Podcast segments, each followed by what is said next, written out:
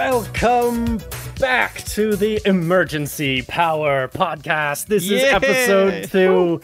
You've made it through the week. Come on in, pull up a chair, grab a drink, and enjoy. Welcome. Welcome. Also, side note, my kitten Tundra wanted to add their own little personal touch to the intro. So they jumped up on the keyboard and they started typing it up just for you guys. So let me see if I can do this for Lay you it on as originally intended. Gift. Suddenly, non-Euclidean space erupts behind Adam. Count Tindalos rips through his reality, and it's the cat's fault. It's the cat's fault. like uh This is suddenly a Call of Cthulhu game. it's like playing E Just minor a, over just and over a again. hard turn to horror. And th- since this cat just absolutely loves attacking my feet, like the runic symbols and stuff will be drawn in my blood. So this will this will be a monster of my own creation. Hmm. So I, I somewhat expected you to actually type something out for the cat, just knowing how much you love animals. But I'm like, nah, that would have been. Or like a screen cap share with like Exhibit A of Yes, Demon so- Cat. Your cat Yeah, literally trying to do this with the keyboard. Yeah, m- maybe for the video version when I do the like the noise of it, I'll just put across the screen just like expanding you- out. You know that now that you've disclosed that you have a cat, you are obliged to post pictures, um, which will be on the Emergency Power Network Twitter uh, at Emergency PWR Pod. Oh, you locked Adam me didn't know this yet, but now he has to. Cute little paws. It cannot possibly be an eldritch horror. No. No, No, it would monkey. never. There's no blood on that white fur. Uh, oh, it's a white cat. It is a like startlingly white cat, but has this like little patch of black just like right on the head. Oh. It's great. really cute. It's just you know what?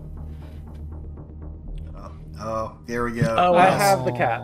That's this what our viewers came to see. Oh, it's like a little charcoal smudge. Yeah. It's adorable. Thank you for your contributing to the podcast, Tundra. I love you. And now I have white, just literally all of them. Cool. Mm-hmm. That will be our most popular guest star ever. Yeah, absolutely. I'm gonna have to like introduce him as an actual character. Just like hold him up in the screen in front of me and just be like, Let's Oh. do it. I'm so down for that. Dude, Tundra is a pretty good, like, you know, evil boss name. That yeah, that sounds good. Tundra. so, uh, Adam, you gotta tell me because we play in another game, we do. and you have another pet in that game named Tundra. Is there a connection there? What are you? What? yeah. So, I'm in this campaign with Jeff, and we're kind of trading off as DM. He runs like one team, I run another, and they're just in the same universe. And I play a android who is also like he's got a wolf head, and so He's he's, a like Vlakin. a Valakin, Uh, thank you yeah. very much. Um, but he also has love for one of the most adorable creatures in Starfinder, which is the Squox, which is a squirrel fox Mm. put together. And Nice. he has this jacket that inside of it has like a carrier for Tundra the Squox. So when we went to get a second cat, because we have a first cat, which is a black cat, we wanted a white cat to kind of like complement them. The yin and yang. How, how big is it? The yin like, and yang. Not the cat. How, how big is the squirrel fox things? Like, They are tiny, so they're like oh, okay. House cat sized. yeah, yeah, small house cat size, kind of like that one. Uh, Got it. and we were trying to think of names for it, but like Snowball is too common, and like Mhm. think what's a fun name, and then my significant other looks over and is like, "What about Tundra?" And I'm like, "Why didn't I think of that at all?" you already had the pet named Tundra in Right. our game. Yes. but it just didn't occur to me. So yeah, now that Squox is gonna take on strange personality traits that it didn't have before, like attacking my feet, for example. Uh-huh. Excellent. Ah, he's adorable. He's got the little tiniest like, like, like and he's got a huge purring engine. So you just he lays on your lap, you put your hand on it, and it sounds like a 747's flying over the house. Aw. Yep. He's got He's wonderful. all the all the appropriate standard equipment for a cat. Sounds like you're you're ready to move Finely forward. now. tuned cat. It's dangerous to go alone. Take what this. what's your your other cat is uh, River, right? River, yes.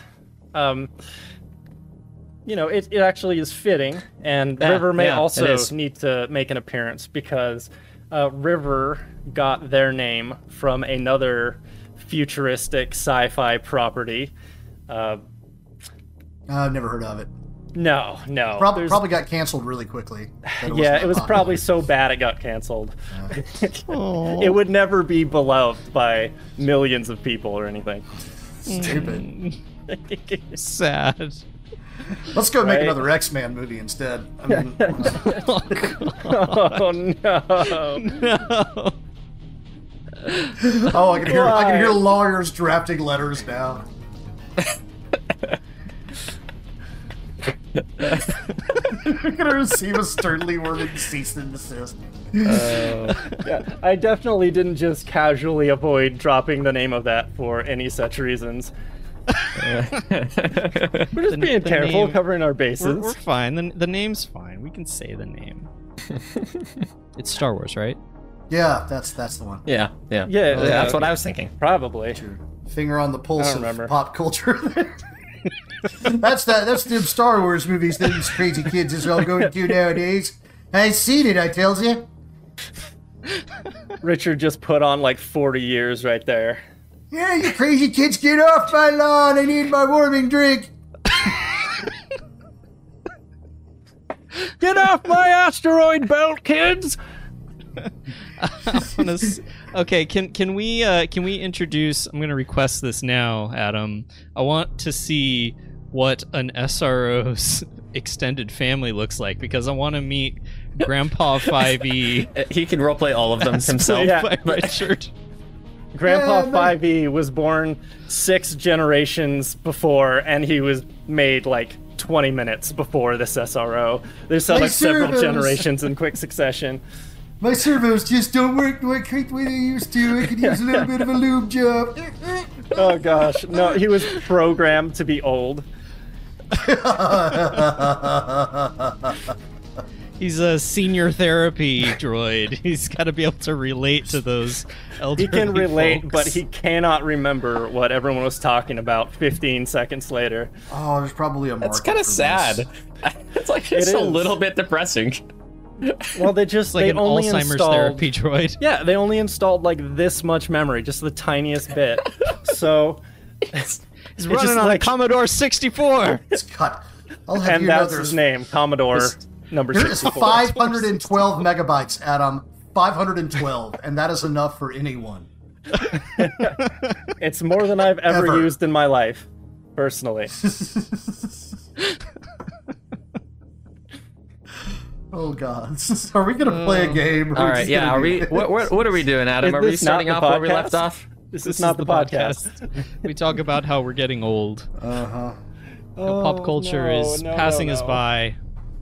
We reference Yeah, TV you- shows that are 15 years old and think we're hip. Absolutely. and like you just referenced the fact that I'm gonna have to like put pictures on Twitter. I've never used a Twitter. What's a Twitter? You will learn. These are the ways. I will learn. I will learn so I can talk to uh, fabulous, charming, wondrous listeners. Please like us. Anyways, Speaking of which, why don't we go ahead and get this thing started then? Now that we've left off on that note, and Tundra, I'm gonna need to move you out the way for a second. No. no, there's the kitty again. It's not his screen time yet. Okay. He's got to wait That's for fair. the cue. It's all right. All right. I'm gonna die. Uh, Hi. Not yet. Not yet.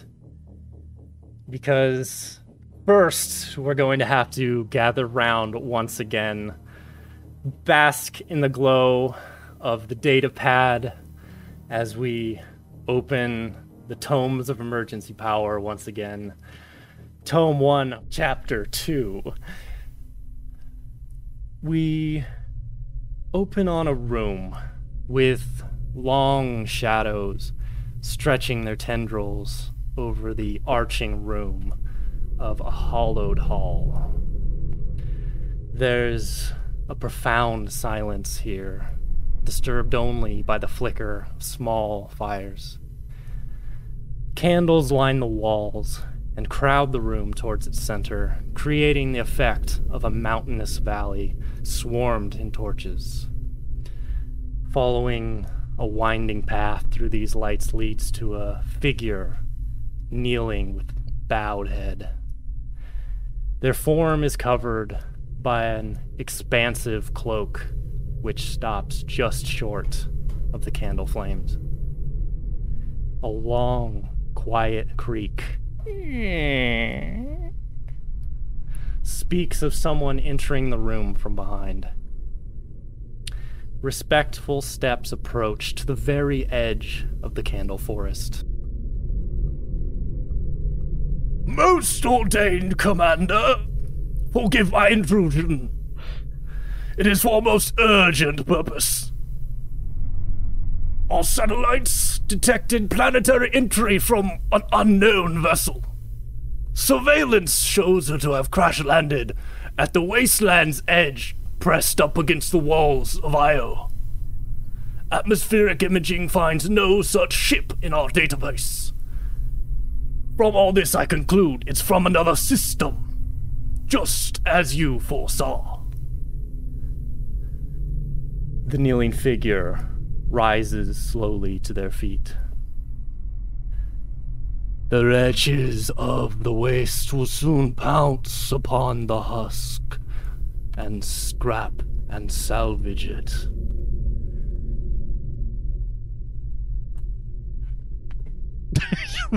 Cat again.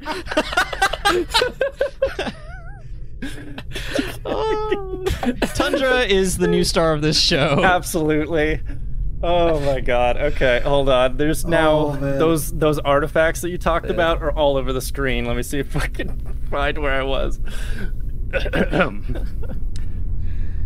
the wretches of the waste will soon pounce upon its husk to scrap and salvage. See to it that the ship is recovered intact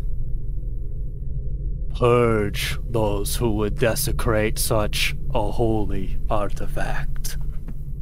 Ooh. The subordinate's head bows reverentially before replying. I have taken the initiative and sent a platoon to secure the area. Please forgive my intrusion into your sanctuary. I will return to my charge. The cloaked figure listens for the quiet to return. And in the flickering candlelight, their mouth forms a toothy grin. Oh no. I'm sure that has nothing to do with us. No. I'm gonna call imagine. that guy the constable because that's that what that voice invokes for me. What, so what? we're being chased. We're being chased by the constable. What? What? Wrong, wrong shade of lipstick for the army, I'm afraid.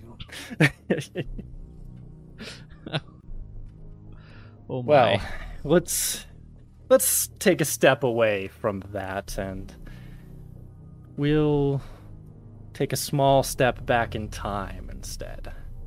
Read, read, read, read, read, Great sound To a crowded space station with a plethora of life forms. Over two million creatures trying to get by or trying to get ahead. We swoop in closer to a sector of the station filled with high rise buildings, corner stores, and touristy downtown areas. Standing near one such store down a crooked alleyway is a hovering brain, contemplative, a sleek, sentient robot organism, and a rodent like Ysoki. You know them as NR-5E Pons and Scrif. Hanging above their heads is a metal sign with lounging neon script that reads The Wondering Eye. The small data pad attached to Scrif's arm blinks into life, and a voice chimes in. You've arrived. I've double checked that this is definitely the place. The Wondering Eye. Spelled with an O. Seems like a fun play on words. Wondering Eye instead of Wandering Eye. See, the eye is deep in thought instead of lost. Just like us. We should head in though. Just know when you're in there, I've got your back. Well, I've got your arm. Also, watch out for that vomit on the ground. Thank you, Cat. So you're standing outside this building, and what is uh what's cat real quick? You made a reference. Cat is my virtual intelligence. It's a so I when I built Scrif, I took I bought a data pad and I gave it the uh, augmented personality or uh, artificial personality. And uh, so, Cat is the name of my pers- the personality that lives inside of my data pad. It stands for Cat. It's a techno tool. Is a, a recursive uh, acronym. There are absolutely no like IT people in this group. at IT all. people don't play RPGs. No, No, goodness, there's no. like They're- no they're too busy- crossover. they're too busy huddling around their servers. Stroking them gently. gathering piles of strange energy drinks. So yeah, Cat is a is a artificial personality uh, that that uh, aids Scrif in his day to day duties. And as you might have surmised, is the voice that you just heard coming from that data pad. Okay. Now- uh, you're. You had come here because you were looking for a ship to get to Broken Rock.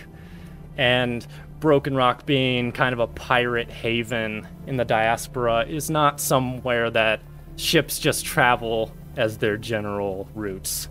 So you guys have had to search around for a while and after a few less than subtle threats and a lot of grease in the palms, you managed to get an email, a space email, back to you that uh, said, you know, meet me at the Wondering Eye. So here you are. You found yourself in front of the Wondering Eye. What do you do now? What type of building is it here? Uh, we're just looking at the front door. Is there people going in and out? This is kind of down an alleyway a little bit. It's a little off the beaten path, but it's still in a fairly good neighborhood, so it's not like you feel overly threatened here. But the door itself has a big uh, tapestry looking thing hanging on it. It's tie dye with multiple colors on it. And Ooh. you can't see in the windows because they appear to be blocked out. Are we expected here? Are we? Do we have like an appointment? The email you got gave you like a general time, so you are expected. Okay, so it shouldn't be too difficult for us to get in. Bivey's going to step directly toward the entrance and see if anyone attempts to impede his progress through the door. and I will uh, follow suit. Yeah, I'd, I'd, I'd like to kind of briefly take a pause and see if I can sense any other creatures along the other side. Um, just with the uh, telepathic. It's not blind sense. What is what is the specific name for that one? Let's Or is see, it blind sense? Reaching out telepathically to feel other minds. Yeah, I want to see if there's just any like guards in the immediate vicinity or people standing like right behind it. What what is Just for a second. visibility? Uh, it's for the contemplatives. Yeah, they have a like a telepathic link. I think it's within 30 feet around them. that they can sense other uh, minds of creatures. That is so cool. That's really useful. I'm just gonna have to put all of my worst villains 35 feet behind doors. I mean, that's, Wow. that is what I Metagaming would much? expect a giant Uh. floating brain to have. To be fair, right? No, that's a super cool ability. Yeah, if you could just like put any enemies within 30 feet of Pons just on the map, that'd be really great. Thanks. Noted. Noted. So you And now is wait, wait real quick, is it is it blind sense or blind sight? Because blind, blind sight you can actually fight with it. Like if you were to get blinded, it Mhm. would be as if you could see them perfectly clear. Yeah, don't contemplatives use their mind to do their surrounding senses anyways? Yeah, it's no, called they they have like dark vision as well, so they have eyes. It's uh Just little beady teeny tiny Ah, ones. yeah, so it's It's called blind sense. Blind sense, yeah. Mhm. Okay.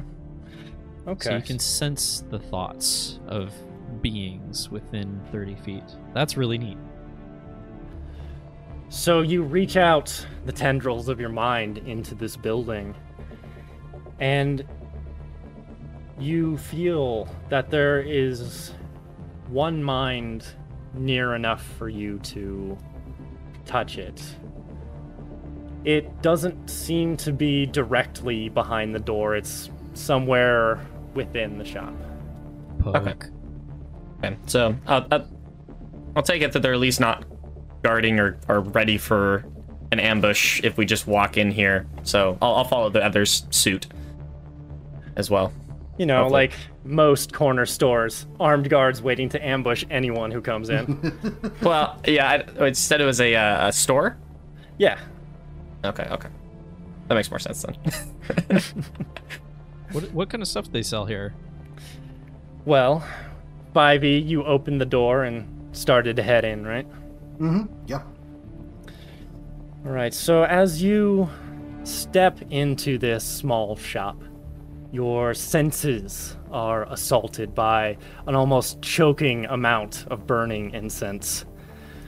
The walls and floors are lined with hanging charms and brightly colored rugs, and healthy plant vines that intertwine with the colorful tapestries, creating this mosaic of life and fabric all of it illuminated by black lights that lend an almost ethereal quality to your surroundings.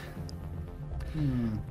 Rounding the corner and ducking under hanging trinkets and reaching flower petals, you find what is presumably the front counter. It's a little hard to tell around here. On the desk is trailing streams of incense smoke rising and swirling. And behind them, an almost skeletal figure is tending tenderly to numerous plants that are hanging.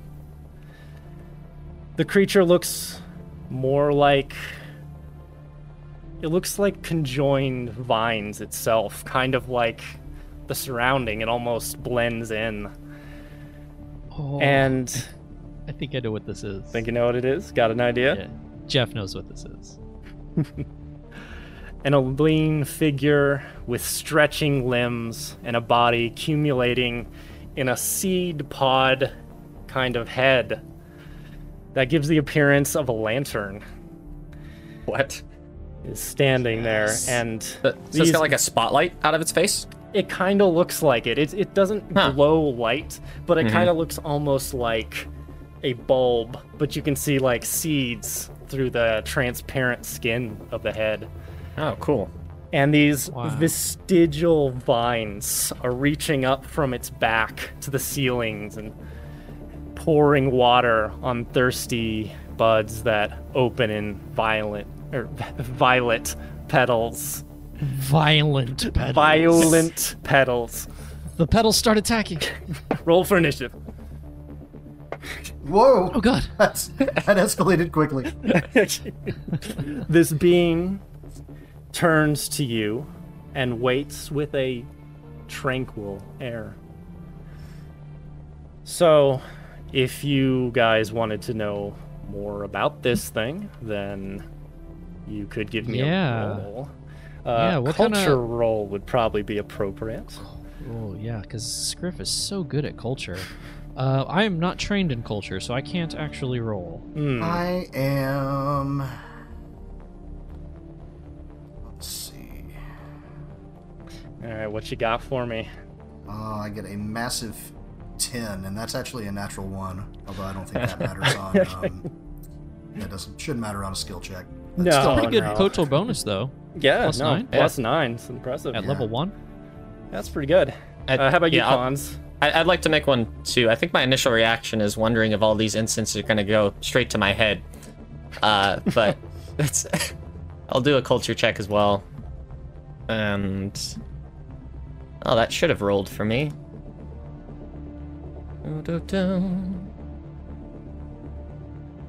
Uh, one second, sorry about that. This thing is just kind of Oh, sorry, my first around one's a slowly and tending to the vines, touching them gently, making sure they're all perfectly in place, even though you probably can't figure out what their place is amongst Mhm. this mess. I was a 21 as I'm kind of inspecting him and trying to see what he's made out of. All right, so Nice.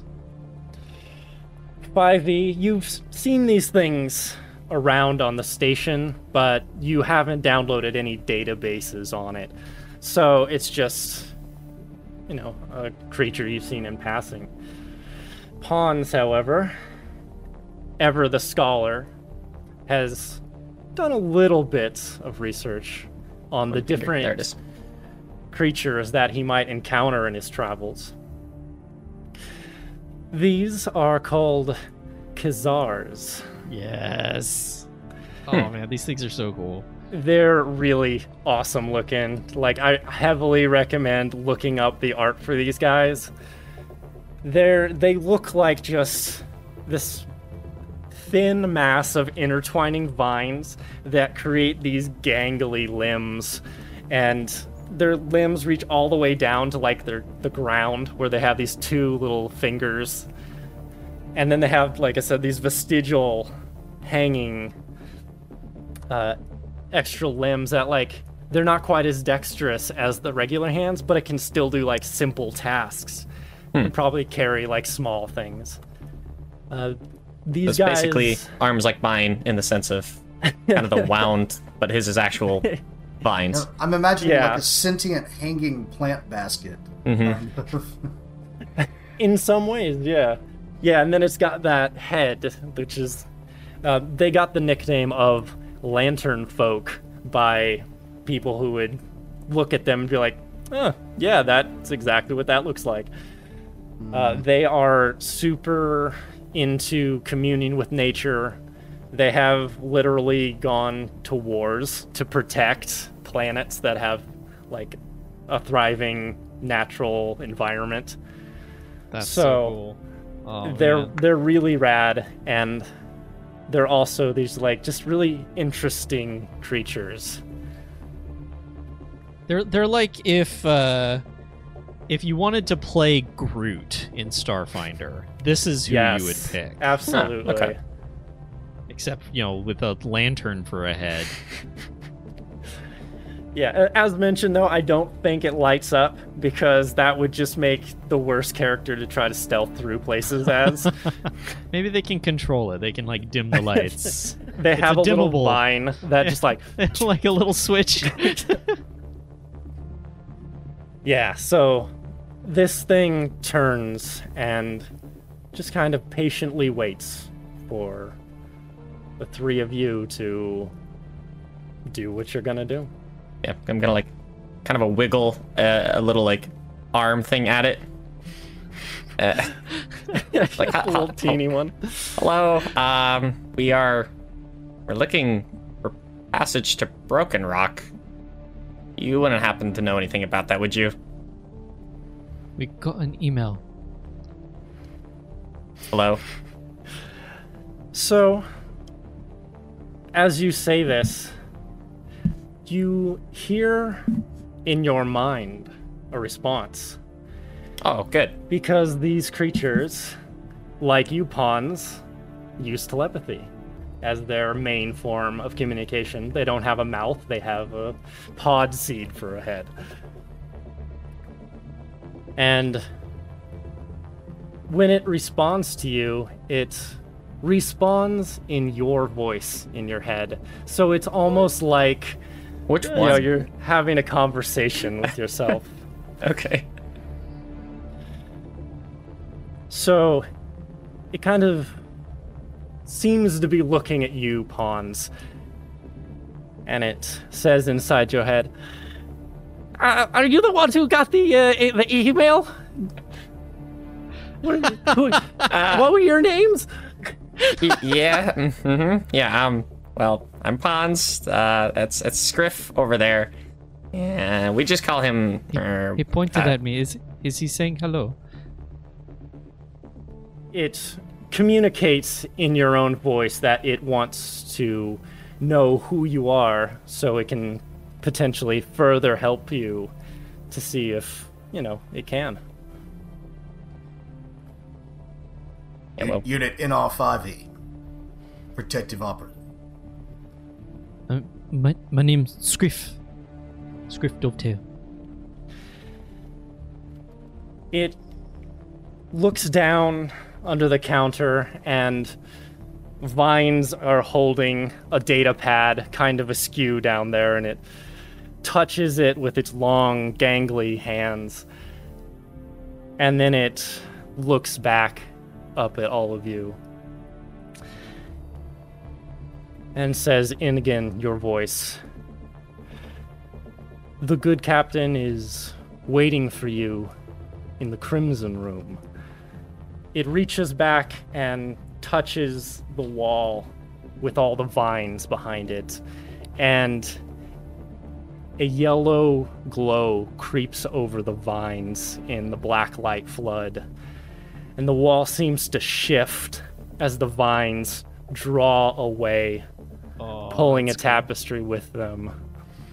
A stairway leading down reveals itself and the creature stands aside, slowly gesturing for you to enter. Do we, do we go in? I'm gonna go pretty fast here. I actually feel like I'm almost like in its like environment, and it could just harm us whenever it wants to. So I'm just gonna kind of get out of there. I'll head immediately after Pons. Try to Yeah. at least stay in between Scrif and any danger that may present itself.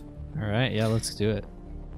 The creature bows its head as you begin to descend the stairs, and it says, Welcome and enjoy.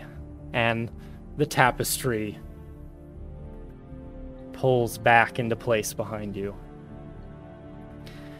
Down the stairs is a series of hanging curtains of different colors and shades.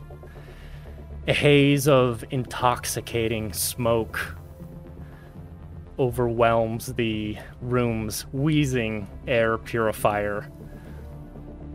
It's trying. It's trying really hard. Wait, wait. There's there's an air purifier. Yeah, but it's wheezing. It's like It's it's trying filtration to system that could. circulate out all of this smoke, but it's just it can't do it. All right, I'm gonna go like to the output of the air purifier and kind of stand by that. If, if it's one of those ones that circulates through, and it's like air. Oh goodness, is, air. is it uh is it malfunctioning or is it just that it's not properly sized for this facility?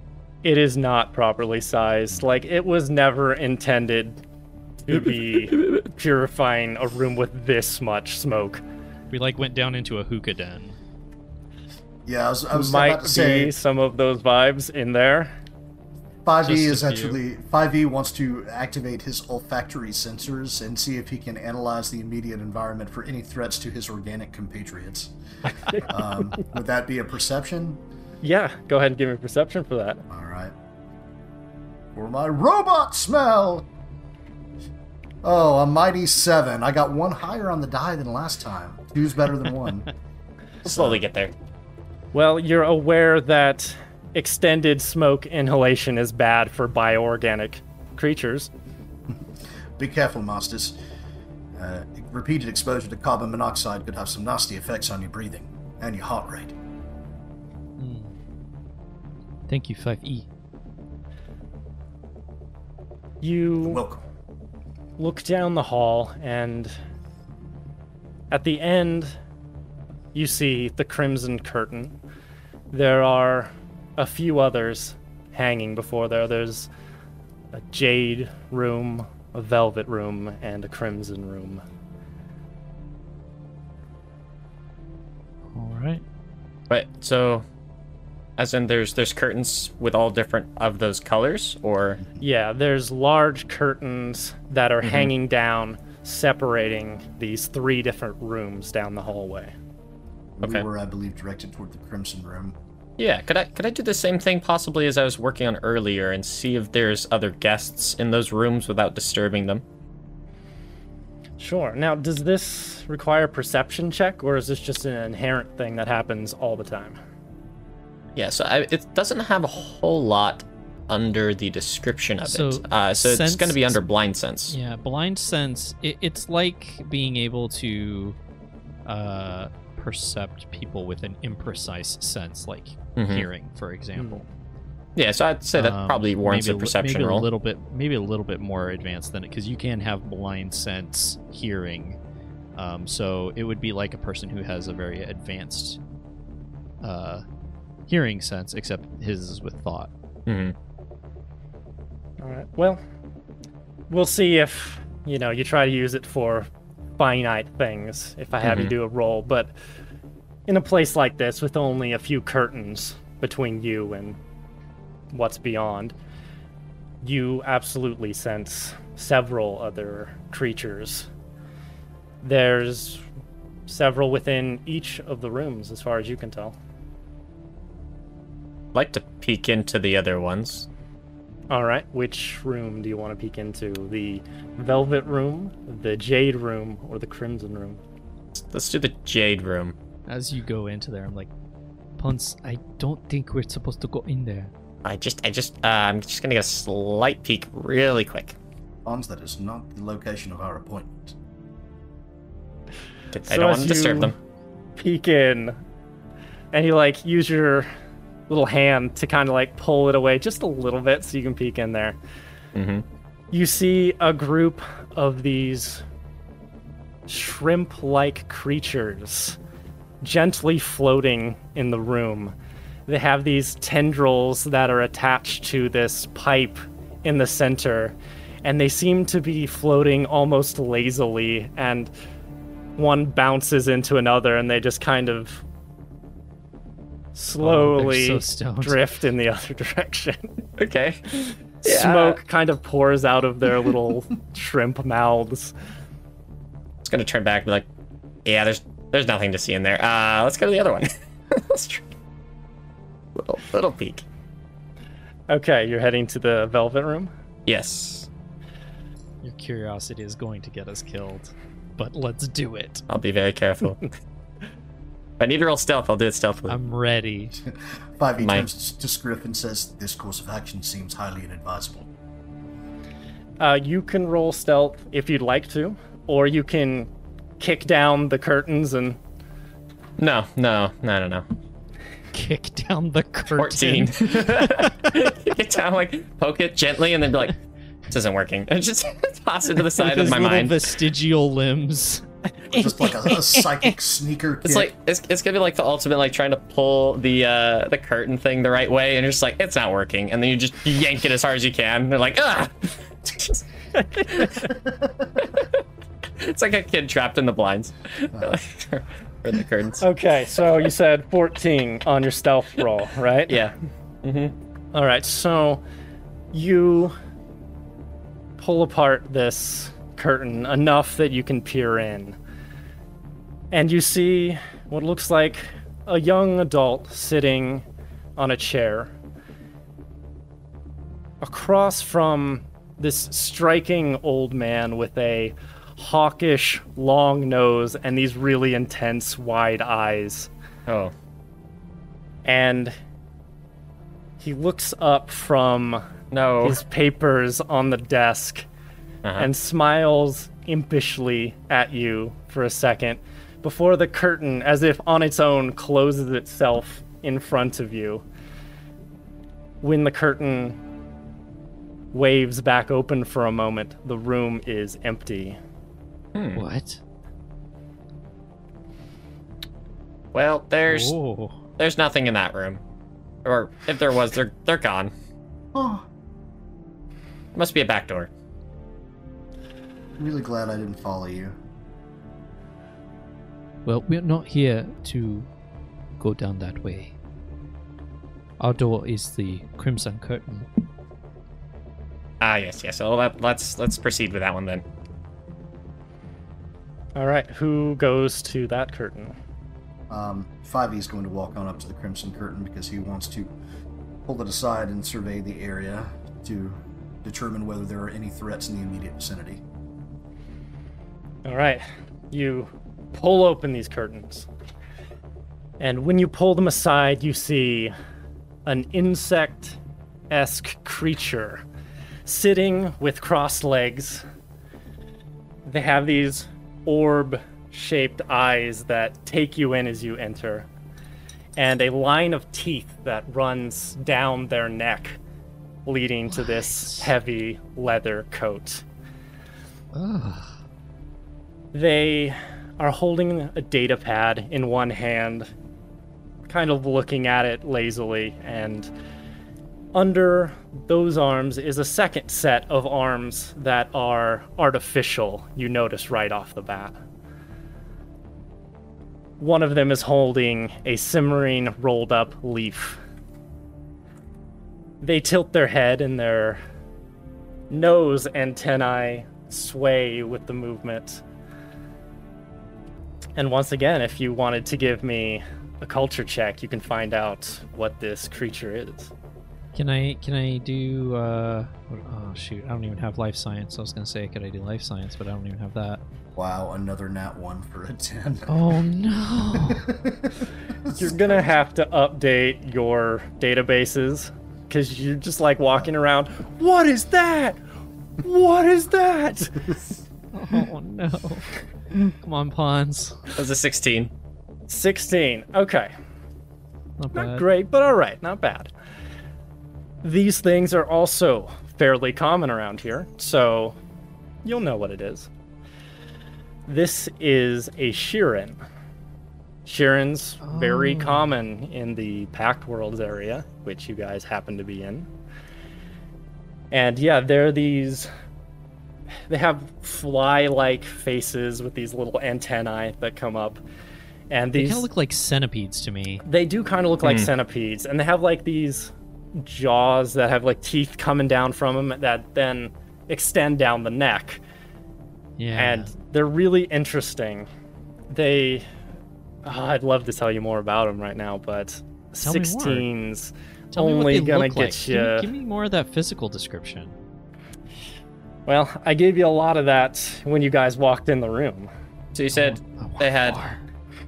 so normal arms, well, normal Yeah. for it, and then robotic ones underneath. Right. Are they bigger, or are they like the same style as the other arms? They're of similar shape, and you know that forearms is not particularly common to Shirrens, nor is like necessarily body modifications. Mhm. But this one seems to have gone to great lengths to have a few extra helping hands, as it were. Okay, uh, I'll at least update um, both my companions here that uh, they are. A, you said a Shirren, Yes. yeah, and that they're they're decently common around here. Do but they I don't any know much more than on that. Why don't you go ahead and give me a perception roll?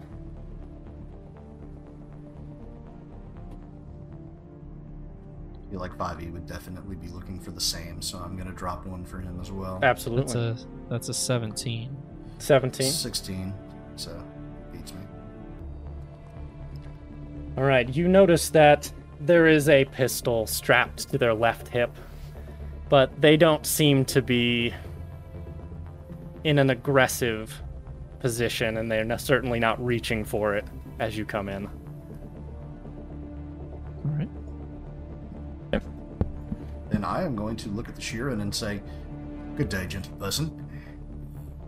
We're here Oh, seeking yeah. passage to Broken Rock. Are you the one that emailed us? Sit. I see you got my message. Tell me about yourselves. Tell me why you want to go to Broken Rock. I'll Yeah. uh, grab a seat. 5e sits as requested, very stiffly. I'm, I'm gonna allow my body to kind of dangle on whatever chairs are available as I'm still basically floating, but everything else is just kind of folded into pieces, like, just, yeah, just, just like yoga kind of, but it just folds into a pretzel shape. Much like the hookah lounge that you guys uh, kind of described earlier, there are like cushions and pillows that are just kind of lying around the room so you guys can make yourself comfortable in there. I'll put a pillow like kind kind of just cling it to the back of my head and then prop it up against a wall. Or Oh, brain, man, I, I, I love guess. the imagery of Pons. just like the the simplest things take really so much effort. Yeah, yeah. All right, so yeah, she just kind of leans back a little bit with her legs still crossed and kind of waits for you to tell her exactly why you would want to go to a place like Broken Rock. I'll, uh, I guess I'll start. So, Scrif will uh, kind of shuffle his uh, self over into a seat and say, "I, I need the money. Need, not. I'm willing to do something risky. Whatever it takes. But I need funds for my research." She gives a little nod and what equates to a small smile kind of plays at the corner of her large teeth. And she says, There's nothing wrong with trying to get a little credits here and there. We're all just trying to get by. But I'm Yeah. not sure what a SRO would need with credits. So what brings you here?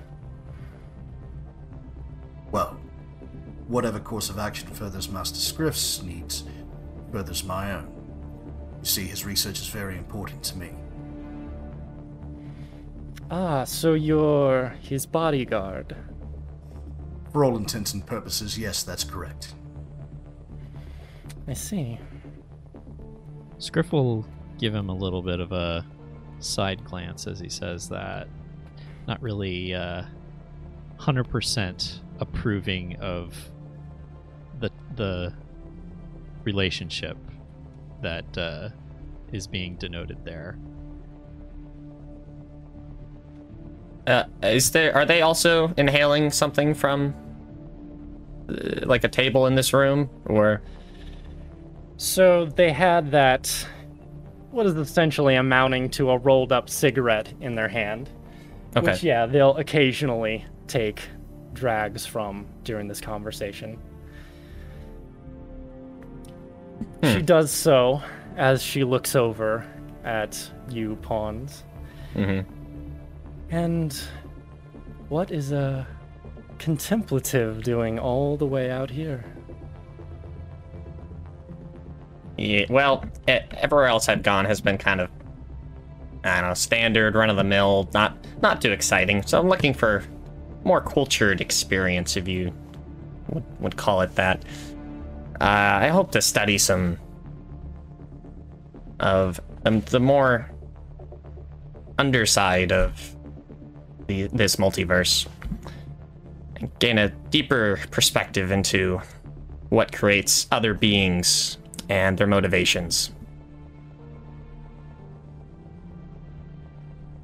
Now, why doesn't everyone go ahead and give me a persuasion roll?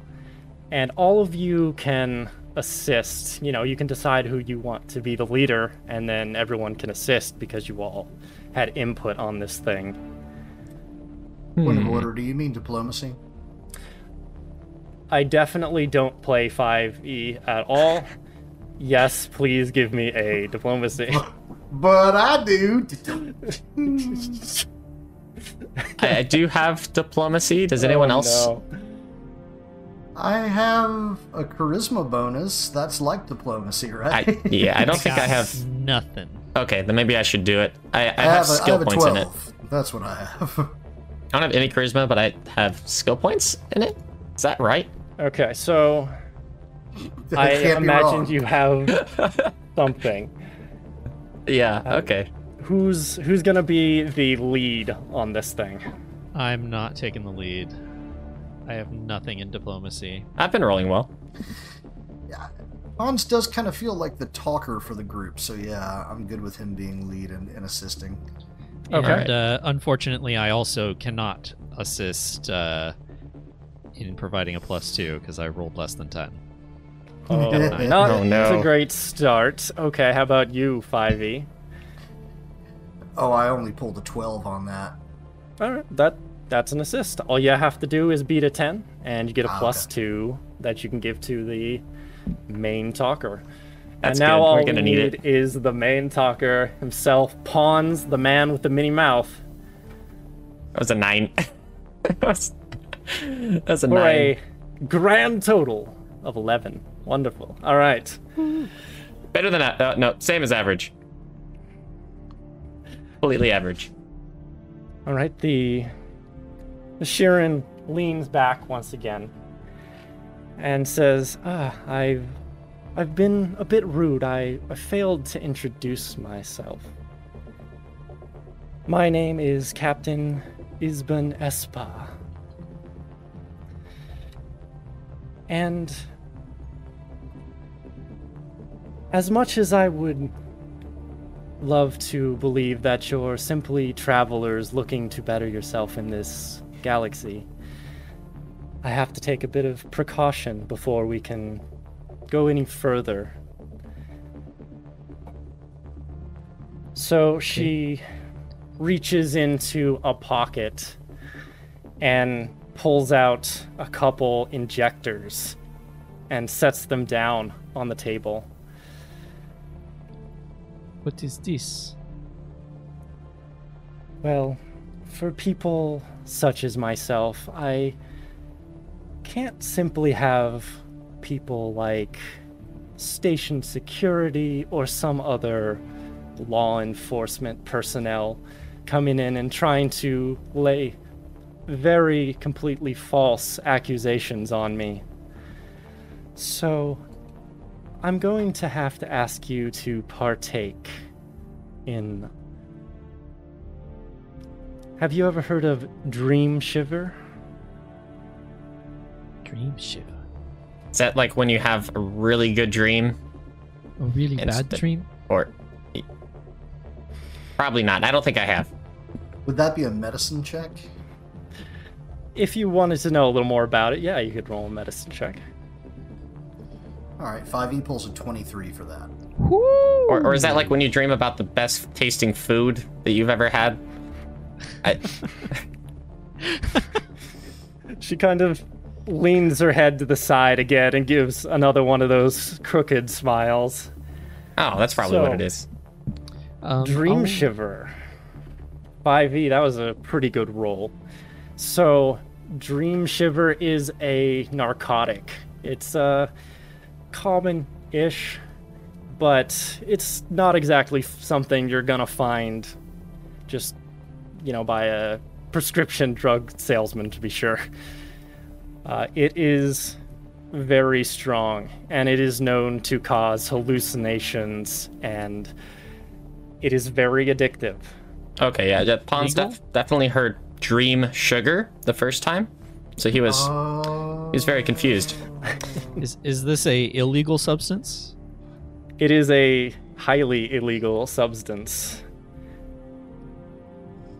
That makes sense. Now, do I know the origins of this substance? It's a process that was lost during the gap, but it was kind of rediscovered post gap, and it's it's a substance that is refined from these spiders, shiver spiders, and they take the toxins, refine it, and put it into an injector injection for your enjoyment. Do you organics have fun with that. Yeah, so you know when when when uh, Captain Isbin Espa uh, suggests this, I'm going to say, well, that may work to clear your suspicions about me and Pons, but what about the SRO? Well, if he is your bodyguard, as you Cringes at that association.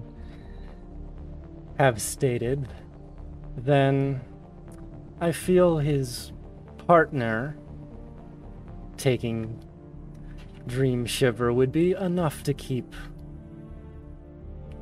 to keep everything in check, I think.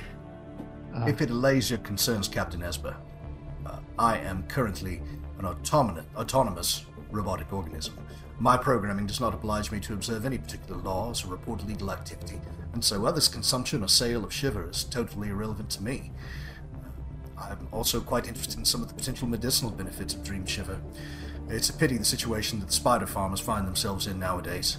In the determination of my logic circuits, they'd be better helped by decriminalization and regulation than any heavy handed enforcement tactics. So you'll find no trouble from me. Okay, Uh, Okay, go ahead, give me a a roll for that, please. Uh, Good old diplomacy. diplomacy? Absolutely. That's an 18! oh, My pro legalization robot. I can't consume it, but I abide. Exactly. So, five E or uh, uh, Scrif, not uh, not quite understanding what Captain Espa is laying down, is going to ta- say, "Ah, I understand," and it's going to take two doses, one for him and one for five E. Oh my goodness. Inject both of them. The oh, cojones on this Ysoki. all right. Um, and I'm gonna. Hopefully, that will also allay any suspicions, but it was actually a misunderstanding. that, that just like brings me back, Adam, to the famous phrase in a different campaign of "I down it." just so I'll take I'll uh. take my dose and I'll take 5e's dose. Ooh. Okay. So you take the two injections on the table, and like you see their brow furrow just a little bit as you pick them up, and you just like give it one of these at the same time on each arm, just like stab into. Oh, oh, it's oh, it's strong. It's really strong. I do not advise this. I admit I've never seen anyone do two doses at once. I'm I'm impressed. And your legal arguments are impressive as well, SRO. So Simply common sense. Scrif is just like s- absorbing this into his veins. and as you are looking at this Shirren, their face starts to contort in these psychedelic, trippy shapes. It's like pulling away and getting way too close. and the, the room starts to spin. from? Can you stop the half of your head from spinning? Cause it's making me dizzy. Master Scrif, I don't believe that that was a medicinal grade dose you just took.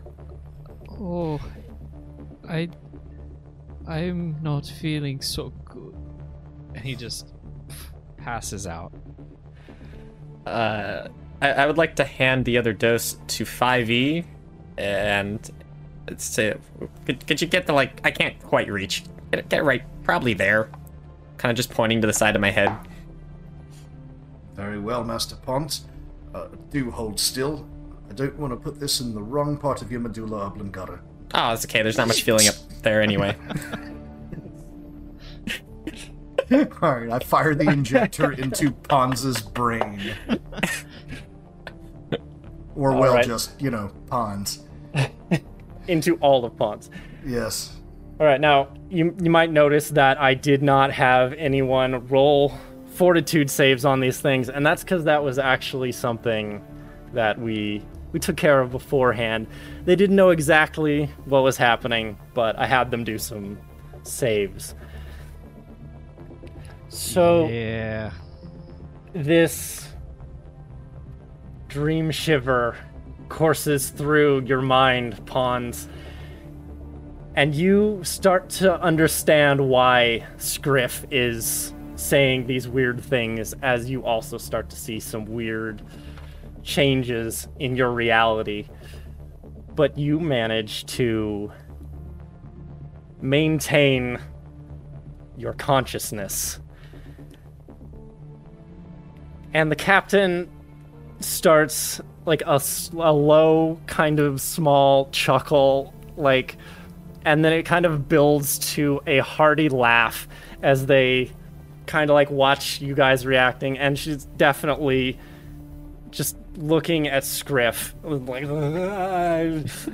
nose up in the air whiskers askew I definitely imagine like it, it starts kind of high pitched, and then at the end, the laugh is just like this. "Blah, ah, ah, ah." Like, we're just out of it. This is fine. Richard just brought up a handmade sign that says this is fine. I think this is where the uh, the hallucinations start from last episode, where we saw Scrif on the couch with his uh, siblings. This is where that begins. Yeah. you kids who were paying attention last time and heard us mention addiction. Now you know Going what's on a happening. trip. oh yeah. Time now.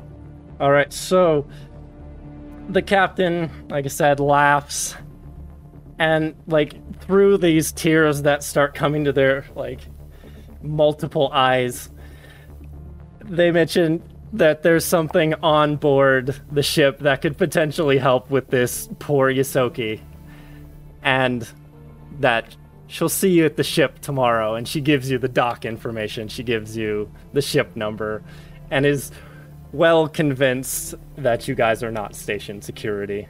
Wait, this is gonna last from more than a day for Scrif? Oh, yes. Oh my gosh. So the effects will only last so long, but Uh-huh. the addiction Okay. that now has taken hold of Scrif will last Because quite a bit longer. I'm addicted. Uh, yeah. So the he passes out for like four hours, but yeah, uh, I'm now addicted to Dream Shiver, guys. Hmm. Hooray! That's not good.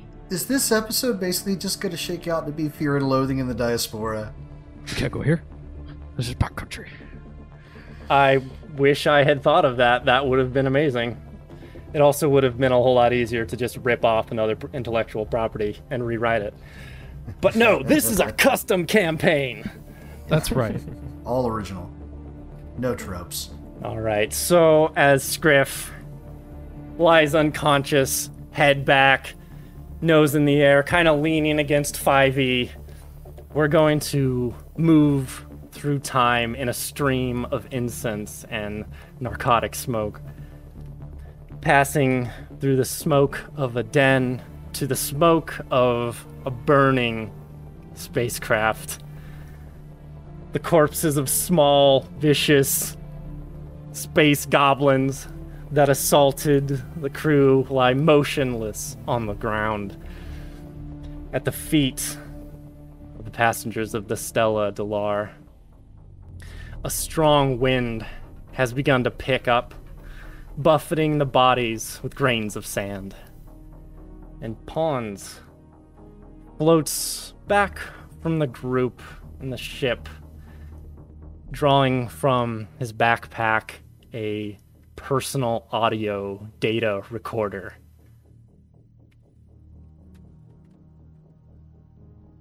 So, yeah, Pons is just a little bit away from the group here. Um, as as he pulls out this like little recorder. Log one, day one. Uh, upon the Stella Delar toward Broken Rock Station, we just jumped out of light speed when my headache just acted up again. I was able to find adequate material aboard to scratch my frontal lobe and temporal lobes, alleviating some of this, some of my pestering pain. I noticed the cargo ship violently shake when the captain bug lady announced that we had taken fire. This confirmed my suspicion that ships shouldn't feel so unstable when coming out of the drift. From in inside my containment shelter, I heard a 5E and the, the mouse man Scrif talking about finding an escape pod. Uh, however, we continued to take fire and uh, eventually we warped back into light speed. We obviously had taken too much damage. Our, our ship basically became a tin can in a tube sock as darkness and the, the ripping of metal flooded my peripherals. I heard Scrif mumbling about choking Cheddar. Uh, I theorize this is probably one of the names of his siblings, uh, due to the fondness in his, his tone. anyway, I, I digress. Uh, next thing we I remember, we were on land with our ship up in flames with a light overhead cast of a bluish hue on the sediment. After coming to our senses, we immediately were ambushed by three small space goblins. The ensuing fight was a serious series of unfortunate events, uh, as the smoke made it very difficult to perceive the enemies. After Scrif tried petting the goblins to death, I was able to reduce the foe's brain to mush with my psionic powers. As the smoke cleared, a strange being in the distance decided to wave hello with an arm I believe not to be as of his own. uh, the, the, creatures of this planet are strange. I, I, I don't believe we're, we're very safe here. Log date. One. Out. That's just a Klingon hello. Nothing to worry about. Our first uh... glimpse into the mind of Pons. yes. Why don't you guys go ahead and give me a perception to see if you overhear him talking into this recorder? Oh man. Ooh, 22. Uh 17. Is there anything you would like to add to the Pons recap? The Pons no. ponderings, if you will. Either of us? Yeah, was yeah. there anything I said wrong or you wanted to add? I don't think so. I mean, you might have glossed a little bit of, of, over my own contribution to bonking goblins, but I'm not going to, to argue too much. I mean, it's. Scrif's, I, Scrif's gonna come up from behind and be like, "Oh, it's uh, the the cheddar chokehold." Ch- cheddar chokehold. Let's get that down. Master Pons, if you'd like me to begin recording video and audio feeds of all of our escapades, I could ascertain that your logs will be a little bit closer to absolute veracity in the future. No, no, it's quite all right. I, it's just an old habit. Uh, I, I prefer to them to be in my own voice and, you know, do it on the fly. Very well. Recording disabled. Ah, so are we are we gonna follow that guy? Well, I don't think I actually noticed them. My, I recall my perception was pretty low. Yeah, mine was pretty rocking though. I, I think I'm the one that picked that up. Mm. Pointed out to yeah. you, if not. Um, yeah, I mean, if you recall, it, it this being was in the fire that was just raging on top of the Stella Delar, and you saw it for just a flicker of a second, and then it appears to vanished you can look around if you want because as the you know Pons was doing his recording, the the flames on the Stella Delar started to subside a little bit, mm-hmm. revealing the true extent of the damages. Well, I think first thing we should do is uh, salvage anything that we can from the wreckage and from the goblins, because we might have to make quite a long trek to get to any kind of civilization. Um, Yeah, that makes I'm, sense. I'm assuming that this ship is not in any kind of repairable condition. Is that correct? You can give me an engineering roll if you'd like. I would love to give you an engineering roll because I'm actually fairly decent at that. 19. Nice. Okay. I've put a box of goblin loots on the map for you there. You can go ahead and open that Oh. up, see what you got. Well, yeah, I bet there's lots of really, really cool stuff in the goblin loot, because goblins are known for their high culture and artisanry. Look, we've got unstable junk lasers for everyone, and dog slicers, and Dog oh hey, so we got some standard batteries. Okay, I'll that's take one of those. yeah, those are probably useful. I, I will take a battery, actually. So, fun fact the dog slicer is the one handed weapon, and the Uh-huh. two handed goblin weapons are called horse choppers. yeah, that's, So are creative. there space horses? Yeah, there's space this horses. This is the the space horse chopper. Space horse chopper.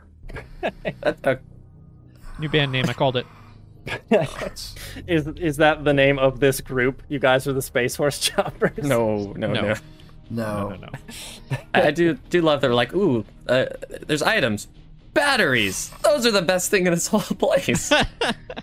All right. I mean, I guess we should take the other stuff and try Now, and sell I it. will I will take one unstable junk laser just in case it becomes useful in some way later. Yeah, and you know the dog slicers, despite their ridiculous names, are basically just like small one-handed weapons. So if you guys need something along those lines, would not the that allow worst me choice. to? Yeah, would that allow me to do damage if I run into the circumstance like I did earlier, where I didn't have a, a weapon on hand? right? Yes. Yeah, Okay. you you attacked with archaic damage, which is I attacked it doesn't my get brain. through modern armor, and so dog slicers would actually cut through Okay. that. Really, a dog slicer's not considered archaic. That's I know, interesting right? to me. Uh, do I just drag and drop? Yeah. yeah, from from the loot crate to your inventory. Okay. Once again, the ease of use through Foundry Virtual Tabletop. Thank you, Boundary Church. Boundary Virtual Tabletop. Thank you, Thank you, Foundry Virtual Virtual Tabletop. Is Tabletop, anyone on- Bagel Top. Is, Oh man, I want some bagels now. Why would you do this? is anyone gonna take this battery? I got one of them. Where am I supposed to find bagels at this hour? Script, did you want this other battery? Uh, I already grabbed one. Did, Okay, did- I'll take it. But I'll I'll take it if no Uh, one I don't know it. if I Everyone need one. roll fortitude against wanting bagels.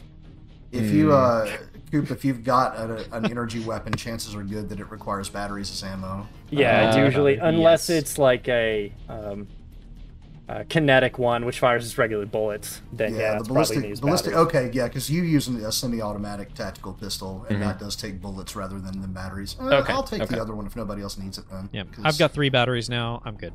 Oh, okay, never mind. Good, Okay. good.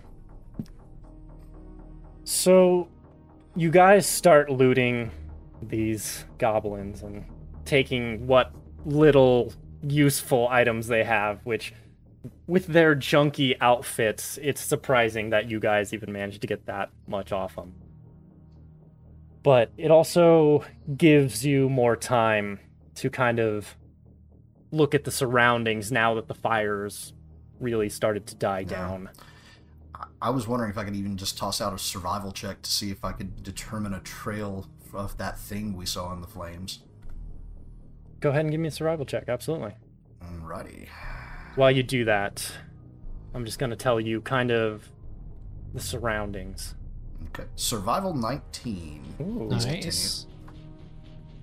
So, as you look at the wreck of the Stella Dolar, you notice that it's missing just large chunks. They seem like they've been just shorn off the sides.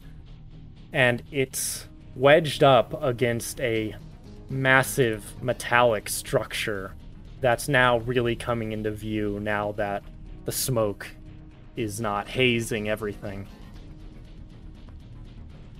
The area that impacted into this large structure has been crumpled in And the only thing that looks like it's still more or less intact is the ship's nose. And as you look along the length of this metallic behemoth structure, your line of sight just goes out to the horizon following this thing on both of its you know outstretching directions. And to the sky it looms with this kind of curving silhouette and a large jagged crack reaches down like right where the ship is wedged up against it it's at this time that 5e's systems finish processing data from observations made before the fight as well as the survival check that he just made right now there are scarce pieces of information that you've kind of been able to put together. Your uh, your readout says environmental data, habitable planet with moderate temperatures, potential danger of localized dust storms. Astrological data reads input compared to stored star maps. System not found, further input required. Hmm. One last piece of information that will kind of come from the survival check is when you were in that fight, you remember one goblin turned towards the open desert and seemed to yell out towards it. You know, you couldn't really see it yelling at anything, but it did make a call out towards Mhm. the emptiness. As far as looking for footprints, where are you looking exactly? Hmm. Let's see. The goblins came at us from the southeast, correct? Because they were attacking us up the embankment. Yes, correct. All right. Then I'm probably checking. Let's see. From the direction they came, right? Well, he's looking for the figure and any Yeah. prints it might have left, as opposed Right, to the and s- goblin. And so, Gotcha, if it, and so if it came, um, if it was in the flames, I'm probably scanning around the ship like in an, an arc this way, um, and going out to the limits of visibility. the- Okay, so yeah, you're kind of heading around like the the broken engine, and just kind of checking around the perimeter of the ship. Correct. Now, is is this entire blocked off room sequence here the the interior of the broken ship? Okay, I, I see what's going on now. And this is the port thruster that's on fire. Right, the rear of the ship is on fire, and again, the nose looks more or less intact. Okay, So- yeah. Then as you search around looking for any signs of this being that was in the flames, you do find a pair of footprints that lead into a cracked open section of the front shield of the ship. So right Hmm. near the nose, there's just an open area. okay, you're talking about the gap on the northwest side. Yes. Gotcha. Yeah. Right. The one of the entrances is completely just crushed in by the impact, and it's completely impassable. And this seems like the only way you can really find into the ship from here. All right. I would Um, like to uh, see if there's anything worth salvaging uh, on on the exterior of the ship. All right. Go ahead and give me another engineering roll. Did I ever answer your first engineering roll? Uh, no, we can use that one if you want. That one was better. That one was a 19. Uh, the one I just caught was a 10. All right. Well, fortunately, the question you asked was very related to the first one. So, the ship looks absolutely torn apart, and it does not look like it could be easily repaired to be in working order again. And the fires of the electronics in this ship that have just lit up the whole thing have destroyed most of the useful smaller components, at least in the exterior area that you're examining. So there's very little that you could actually pull off and have be useful to you. Is this thing in any danger of like exploding? It seems like the explosion has exploded as much as it's gonna explode. Okay, good. Uh, that that's probably the most important thing. that Been makes us all feel a lot better, I think. Yeah, you can done see that like anywhere that contained explosive gases or that those are already ruptured and have contributed to the blaze. Like the drive core isn't just gonna, you know, blow or anything if we stick around this ship. Doesn't seem And- like it from your assessment. All right. Uh, so I'll, I'll I'll notice that 5e seems to have caught on to something. 5e. Do you have something there? I'll calm back. Affirmative. I'm not certain what star system we're in, but I believe that the goblins called for help. Whether that's connected to the being that I saw in the flames, who can say? But there are trails back here. Tracks leading into the nose of the ship. We may need to scan the wreckage for survivors. Does anyone want to take a 10 minute rest before we go in? Um, I mean, I can if you guys want to. I think all I lost was a little bit of stamina last time. I wouldn't mind being at full. Just I- my my concern is being at level 1, we don't have much health. Sure. Doesn't take much to drop us. So I'd kind of rather be at full to go in yeah, there. I think you guys I have like your highest stamina is like a seven. Yeah, and I know Yeah. I know Pons at one point um has used I think two mind thrusts, so if he can recoup any of his power, it would be good. I don't rest think for a uh, spells come back with with a Yeah. rest. You'd need a full long rest to get those precious spells back. All the more reason to be at full health, though. Yeah, I lost four stamina. Yeah, it's like a third of my health. All right, so everyone sits down, kind of takes stock of the situation, and takes a breather. During this time, again, the, the flames continue to subside until there's only a few scant ones remaining on the ship.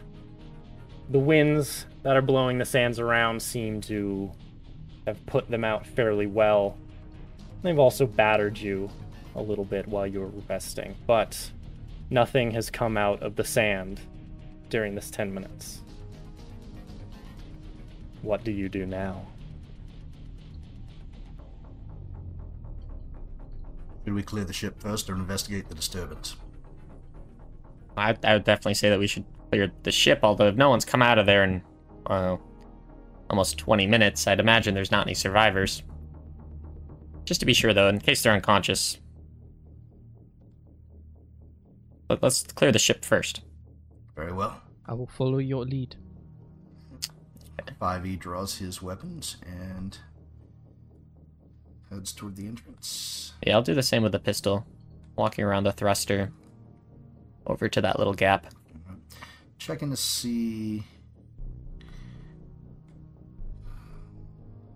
Can't really see in there, seems like. That's the Nope. area that is crumpled in on itself. The opening is towards the nose of the ship. Okay. Oh, and we've got to make our way around. Okay, yeah, because you said that was the only opening. That's near. That's near where the tracks are. Indeed. Post up here. Just make sure I don't see anything fishy before I proceed. All right. Looking into the ruptured shielding screen of the cockpit, lights flicker dimly, and a holographic screen shorts in and out. There's a little bit of smoky haze within there, but as far as you can tell, it seems empty. Hel- Hello? As I'm gonna walk into the center of this first room. Do I do I sense anyone? You don't sense anyone in the nearby area.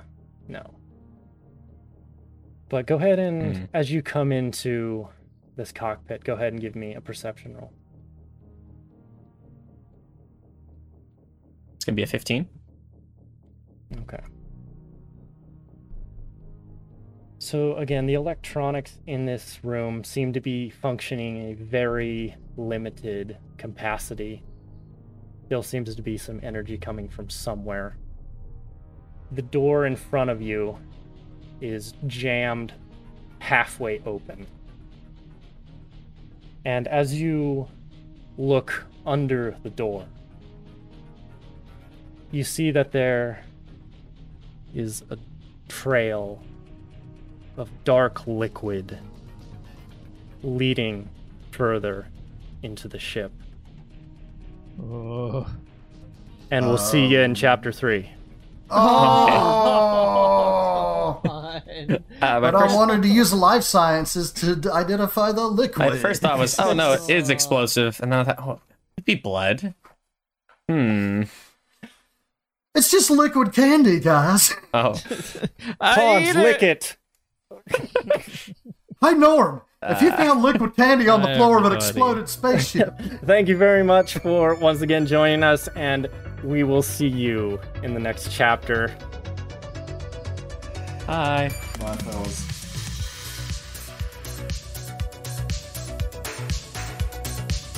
When life drains you down, charge up on the Emergency Power Network.